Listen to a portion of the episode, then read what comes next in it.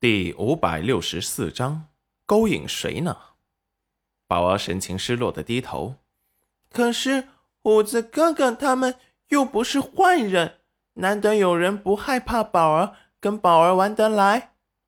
裴元君摸了摸他的小脑袋，女儿脸上的委屈他也看见了。再怎么生气，看着宝儿那酷似娘子的脸，也气不起来了。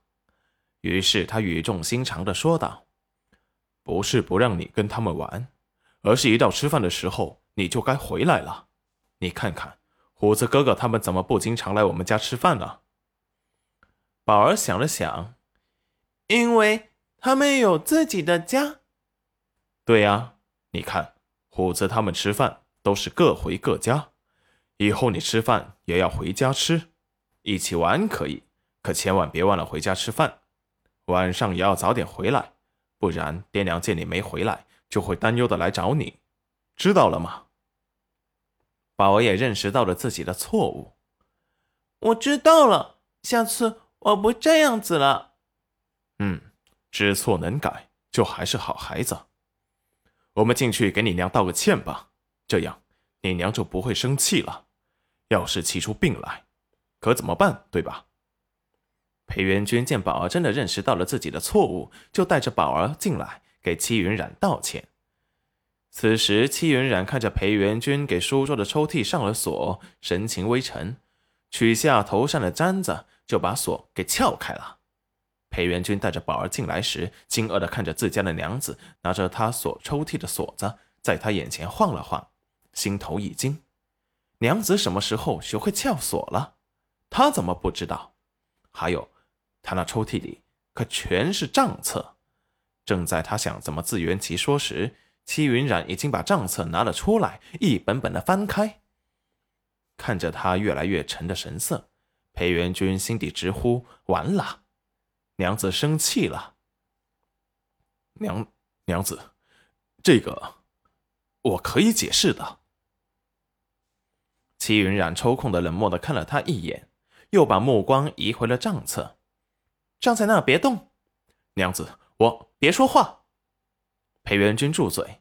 宝儿用指甲挠了挠裴元君的掌心，用眼神询问：“爹爹，娘怎么了？我还用道歉吗？”宝儿怎么感觉娘比我们刚才出去时还要生气呢？裴元君低头，故作淡定的看他一眼，示意他上前道歉。宝儿后退一步，摇头：“他可不敢。”裴元君冰冷的看了宝儿一眼，都是你惹你娘生的气，你必须道歉。宝儿憋屈的看了裴元君一眼，想不道歉，可是下次他再犯错，就没人保护他了。娘亲那打板，娘亲那打屁股的板子，可不会管她是女孩子就轻饶了她。思前想后，还是主动认错。戚云染似笑非笑的。看着两父女不老实的动作，把书桌下隐藏起来的厚厚的账册全搬了出来，放在了桌上。宝儿立即机灵的说道：“娘，宝儿来帮你，不用你，你给我站好。”听着戚云染严厉的语气，宝儿知道躲不过了，只好老实的认错：“娘，宝儿错了，以后再也不这样了。”齐云染意外的看了宝儿一眼，这丫头从不认为自己错了，这会儿主动认错。